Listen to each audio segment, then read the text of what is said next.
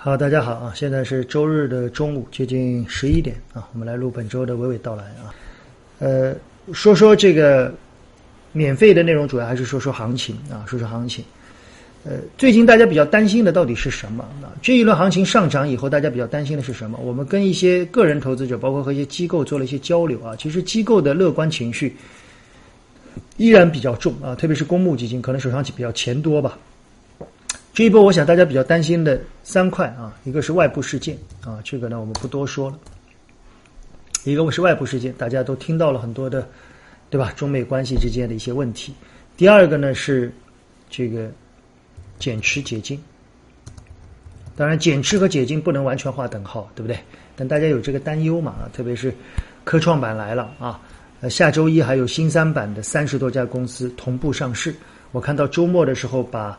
公募基金投资新三板的上限给放开了，我想主要就是为了把这三十多家公司上市能够比较平稳啊，能不能炒一下我不知道，我不太建议吧。但新三板可能一开始也会有一些机会，因为它也是连续竞价嘛。如果有很多资金进入，一共才三十多家，我看一共才十几个亿，一共才十几个亿啊，嗯，谁知道呢啊？说不定会有炒作，这是大家担心的比较的第二个事件。第三个事件其实是盘面中的，就是。涨速过快，啊，涨速过快，涨速过快，其实主要是引发了引发了高层的冷水，对不对？高层当时泼了一些冷水，所以大家都觉得哦，快了以后上面是会讲话的。所以这一波，我想最重要的三个问题是这三个问题啊，一个是外部事件，一个是解禁减持的问题，一个是涨速过快以后高层泼冷水的问题。那么这三个问题里面哪个最小啊？哪个最小？这是我我个人判断的啊。三个问题啊，当然这里面你说还有没有一些，比如说估值过高？我想这个局部是有的，我们上来说了。但总体来看，呃，我觉得以上证蓝筹来看，我觉得估值不高啊，在合理的范围左右，甚至还可以说从动态的来看是偏低的。所以，呃，估值当然从消费、医药。啊，科技有部分的是过高的，科创板很多估值也很高，但总体我觉得不算啊。所以我觉得这一波到目前为止估值的问题不大，主要还是在上述的三个问题。这三个问题里面最好解决的是哪个？应该是这个吧。涨速过快，只要涨速变缓就可以了。其实这样的涨速是高层和我们都愿意看到的。两千四百点到三千点，涨了整整三个多月，你说涨得慢吗？也不多，也不慢啊！四五六月份，三个月从两千七涨到三千点，一个月涨一百点，其实挺好的。偏偏要一周的时间涨四百点，那是太快了嘛！一周涨四百点，那一个月要涨多少点呢？对吧？所以大家都能理解啊。所以涨速过快的问题，我觉得不是问题，而且现在已经跌下来了啊。所以我觉得这是第一个，这个不是问题。第二个问题是解禁的问题，解禁的问题，我在上周跟一些。朋友聊天啊，他们说：“卞老师，科创板的解禁来了，大量的解禁，你觉得他们会不会卖？”哈 哈我当时跟他们笑笑，我说：“你想多了吧，他们一定会卖。不要说这些股票那么贵，如果是你啊，你辛辛苦苦了三四年，现在科创板上市第一批解禁，现在这些股票低则七十倍市盈率，高则几百倍市盈率，你原来投入的几十万，现在变成了几千万、几个亿，你卖不卖？”我就问你吧，你卖不卖？那你外你卖的话，你为什么阻止别人卖？那有人说，卞老师卖了，那就有冲击啊，那当然喽，那没有办法呀，那是市场造成的呀。一方面，我们把科创板造就了很高的市盈率，鼓励更多的好的优质的科技企业来发行。你看，美国人给你五十倍市盈率，我给你一百倍，你到中国来上市吧，是不是这个逻辑？当年我们很多的。BATJ 为什么要到美国去上市？就是因为中国不让他们上市，美国给他们上市，所以他们去了。那我们现在要造就，那我们要抢生意的话，我们是不是要告诉别人，哎，我这边能开价开得更高啊，对不对？那但是对投资者来说，你要冷静呐，他开价开得更高啊，中芯国际开得更高，寒武纪开到一千亿市值，那里面的股东一定是赚钱的。我们说，从产业的角度来看，也许它对中国的产业转型是有帮助的，因为它会有更多的资金冲入到一级市场，冲入到这些科技股里面去。但是总要有人给它最后兑现吧？兑现是谁？二级市场。那有人说，卞老师，我们二级市场不合算了。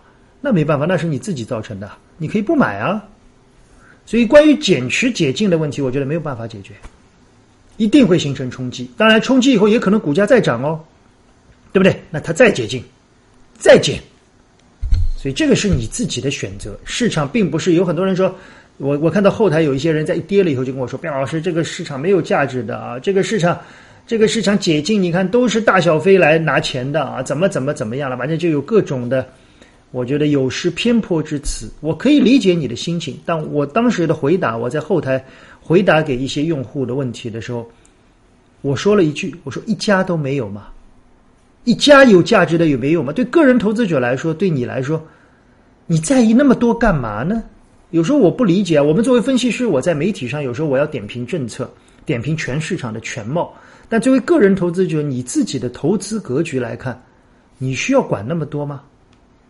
哎呦，这个市场怎么样了？哎呦，这个新股发那么多了？哎呦，这个解禁，你是管理层吗？你只是在市场的波动之中找到你认为有价值的股票，一家都没有吗？我就问你，四千个股票，一个股票都没有吗？只要有一个、有五个、有十个，对你来说有啥关系？跟其他的市场有啥关系呢？有时候我觉得投资者想的太多，管的太多，把精力太分散啊，这是第二个问题，减持解禁的问题。我认为这个问题存在，但这个问题没有想象的那么大，是局部的，你可以选择。第三个问题才是这一轮调整最核心的外部事件。我为什么说它最核心的？是因为这个事情说不清道不明，没有多少人。能够了解它的真相，没有多少人能够了解它的走向。我们虽然有很多的文章在点评，但其实都是一家之言。中美关系走向何处，对资本市场的影响，对经济的影响，没有人真正的知道。我们都是走一步看一步。这也是为什么我们在这一轮行情里面反复强调对北上的重视。有很多的朋友依然在跟我说：“他卞老师，北上一天就成交几十个亿，你把它看得那么重，是不是有点过分了？”我的回答两个：第一，因为只有北上给我看，社保给我看吗？他每天买卖给我看吗？不给我看啊！公募是一个季度公布一次，而且还要延后公布。证金公司的买卖给我看吗？不给我看呢。那几个大佬只有一个脱光了给你看，你难道不看吗？那他给你看了，自然对你的操作形成了影响，对市场形成了影响。所以不要说我们去看北上是重阳，是因为北上给我看了，我们才看。如果你社保、保险、公募都给我看，我很乐意呀。香港股市、美国股市很多的席位都是公开的，数据都是公开的。我们至今的数据都没有公开，交易所并没有把数据公开啊，我们的软件上也没有公开啊。我们软件上还要去买什么 Level Two？这个在国外都是免费的呀。我们的数据，我们以前有保证金余额的数据，告诉我们每周散户有多少账户钱在里面。现在我们也这个数据也拿不到了。那既然他给我看，我为什么不看呢？看的人多了，自然他就有引导。所以这是第一个。第二，很多人说北上边老师到底做价值的还是做投机？他一会儿进一会儿出。我说了，把时间拉长。你必须要看到北上在过去三四年甚至更早的时间里面的 QF，他们偏爱的那些股票是不是就是那些？他们有没有在那些股票里面做波段？你不用管他嘛，他总体是买那些公司嘛。第二，现在我们最关心的是外围事件，北上是不是其中有很大部分的外资？这你要承认吧？有人说哎，卞老师，北上不是外资，是我们的什么钱？是我？我问你，北上每天一百亿里面都是我们的钱呐？外资有多少？我认为不亚于一半吧。从我们的统计来看，不亚于七成。那有人说这两天是那七成在买还是三成在买？管你什么事啊？想的太多了吧？把时间拉长，你就能找到你的答案。所以我可以肯定，北上对外部事件的敏感性是不是比我们强？比你消息要快吧？这一点你要承认吧？我们做投资最重要的是什么？最重要的是确定性。确定性要量化。什么叫量化？就是我要有一个东西能够很简单的看到。呃，两融看到了，每天在融资盘哦，这是最激进的情绪。最近两融的资金还没有退出来哦，我很担心呢。所以北上为什么我们这一波一定关注？因为它对外部世界的敏感性和对政策的敏感度比我们高，是不是？已经多次证明了吧？路透社的很多消息比我们的报纸的消息还要快，所以我们要跟踪。所以北上一定要重视，这是我的看法啊。第二个，我们反复跟大家强调，成交要萎缩。这又和很多人不太一样哦。很多人说，卞老师，现在成交不能萎缩啊，成交一萎缩，行情就没了。我的看法正好相反，成交一定要萎缩，下跌一定要缩量。以目前来看，成交依然太大。这一波跌下来，到目前为止，你有没有发现最低的成交量才一万亿？最低的成交量才一万亿。我们来看看啊，我们来看看这里的成交啊，这是今年年初的成交。最高的时候，沪市的成交是多少？我们来看看啊，沪市最高的时候的成交金额是五千多亿，五千多亿啊！看看啊，最高的时候是这天啊，五千亿，最低的时候跌到两千六百多点的时候，跌到两千八百亿，两千六百亿，接近一半吧，接近一半吧。每一次调整呢，这里是一万亿吧。最高的时候，一九年年初一波，最高是一万亿吧，我不用再打出来给大家看了啊。最低的成交量我们看看就行了。最低的成交量在哪呢？在这一段，我们来看看，最低的成交量杀到多少？沪市最高的时候成交金额接近一万亿，这里最低的时候是多少？一千七百亿。一万亿是两市啊，我们来看看最高的是多少？五千多亿，也是五千多亿啊。五千多亿最高量，最低量是一千七百亿。成交是什么？成交是分歧，分歧要缩小。现在这一波最高的沪市成交是多少？八千亿不到，七千多亿，对吧？缩掉一半，要缩到多少？要缩到三千亿。两市，我个人认为要缩到八千亿左右，一万亿必破。啊，这是我的观点，仅供参考啊，这是很主观的。一万亿两市必破，两市我认为要缩到八千亿左右，沪市如果能缩到四千亿里面，甚至三千多亿，可能更好。